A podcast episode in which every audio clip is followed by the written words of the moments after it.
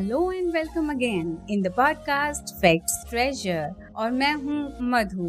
आज भी हम इंटरेस्टिंग फैक्ट्स के ज़रिए कोशिश करेंगे अपनी इस अनोखी और अमेजिंग दुनिया को और नज़दीक से जानने की। तो आइए शुरुआत करते हैं अपने एपिसोड की और सुनते हैं आज के facts fact number one potato यानी आलू आज पूरी दुनिया में खान पान का प्रमुख हिस्सा बन चुका है। स्नैक्स की बात हो या फिर मेन कोर्स की, आलू ने अपनी जगह बना रखी है। पर क्या आपको पता है कि आलू को सबसे पहले सॉर्दर्न पेरू और नॉर्थ वेस्टर्न बोलीविया में प्री कोलम्बियन फार्मर्स द्वारा उगाया गया था।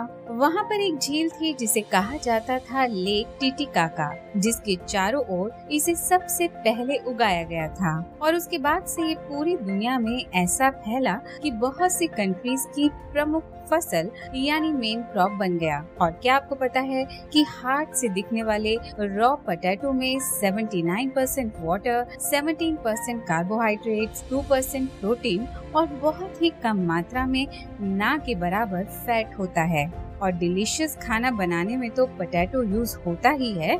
साथ ही पोटैटो और पोटैटो स्टार्च को रिसर्च प्रोजेक्ट में भी बहुत यूज़ किया जाता है। फैक्ट नंबर टू ट्रेन से ट्रेवल करना हम में से बहुत लोगों को पसंद होता है। सोचिए कि पहाड़ों, रेगिस्तानों और झीलों के बीच से गुजरती ट्रेन में अगर आपको छह दिन लगातार बिताने का मौका मिले तो वो कितना मज़ेदार रहेगा? जी हाँ आपने ठीक समझा। आज के अपने इस फैक्ट में मैं आपको दुनिया की सबसे लंबी ट्रेन जर्नी के बारे में बताने जा रही हूँ। मॉस्को से व्लादिवोस्तोक तक 9,289 किलोमीटर का सफ़र तय करने वाली द ट्रांस साइबेरियन एक्सप्रेस की ट्रेन जर्नी को दुनिया की सबसे लंबी रेल यात्रा माना जाता है। ये train different time zone cross करते हुए लगभग छह दिन में अपने डेस्टिनेशन तक पहुँचती है। उरल माउंटेन्स और लेक बैकाल के साथ साथ मनमोहक सीनरीज के बीच से जाते हुए इस ट्रेन रूट पर आप दुनिया के बेहद खूबसूरत नज़ारों का मज़ा ले सकते हैं। फैक्ट नंबर थ्री गूगल नाम तो सुना ही होगा। दिन में एक बार नहीं, बल्कि पचास बार हम ये नाम सुनते भी हैं और यूज़ भी करते हैं। ईयर 1996 में लरी पेश और सरजी ब्रिन ने लॉन्च किया था दुनिया के सबसे पॉपुलर सर्च इंजन में से एक गूगल पर क्या आपको पता है कि गूगल को जब क्रिएट किया गया था तो इस सर्च इंजन का नाम था बैकरब और इसे बैकरब नाम इसलिए दिया गया था क्योंकि ये प्रोग्राम वेब के बैकलिंक को एनालाइज करके ये समझने की कोशिश करता था कि वो वेबसाइट और उससे रिलेटेड जो भी वेबसाइट्स हैं, वो कितने इम्पोर्टेंट हैं। मगर 1997 में एक साल बाद ही इसका नाम बदल कर गूगल कर दिया गया। और इंटरेस्टिंग बात ये है कि एक स्पेलिंग मिस्टेक के चलते इस सर्च इंजन को गूगल नाम मिला। असल में जो नाम चेंज करने के लिए सर्च किया जा रहा था, वो था Google G O O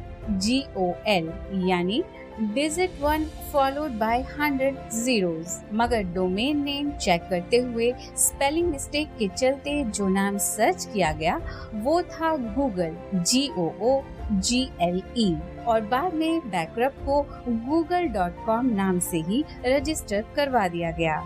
fact number four क्या आपको पता है कि हाइब्रिड स्पोर्ट्स क्या होते हैं? हाइब्रिड स्पोर्ट वो होते हैं जिसमें दो या दो से ज़्यादा स्पोर्ट्स को कंबाइन करके एक नया स्पोर्ट बनाया जाता है। चेस बॉक्सिंग ऐसा ही एक हाइब्रिड स्पोर्ट है, जिसमें कंटेस्टेंट्स को फिजिकली और मेंटली दोनों ही तरह से फिट होना होता है। एक मैच के दौरान दोनों प्लेयर्स को बॉक्सिंग और चेस के 11 राउंड्स खेलने होते हैं। सिक्स राउंड चेस के और फाइव राउंड बॉक्सिंग के और हर राउंड के बीच वन मिनट का इंटरवल दिया जाता है। चेस बॉक्सिंग का ज़िक्र सबसे पहले 1992 में फ्रांस के कार्टूनिस्ट इन के बिलाल के ग्राफिक नॉवल में हुआ था। एक डच आर्टिस्ट लीप रूबिन ने इस किताब से चेस बॉक्सिंग का आइडिया लेकर इस खेल की शुरुआत की और पहली चेस बॉक्सिंग प्रतियोगिता बर्लिन में 2003 में आयोजित की गई थी।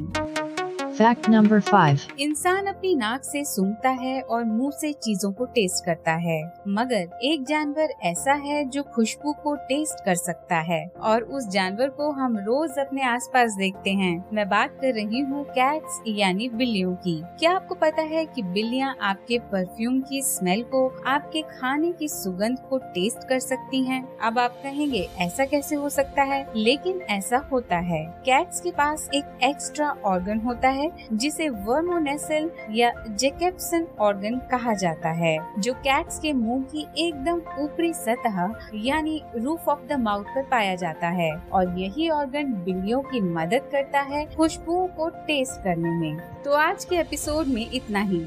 ऐसे ही और भी बहुत से इंटरेस्टिंग और अमेजिंग फैक्ट्स को सुनने के लिए जुड़े रहिए इस पॉडकास्ट के साथ, जिसका नाम है फैक्ट्स ट्रेजर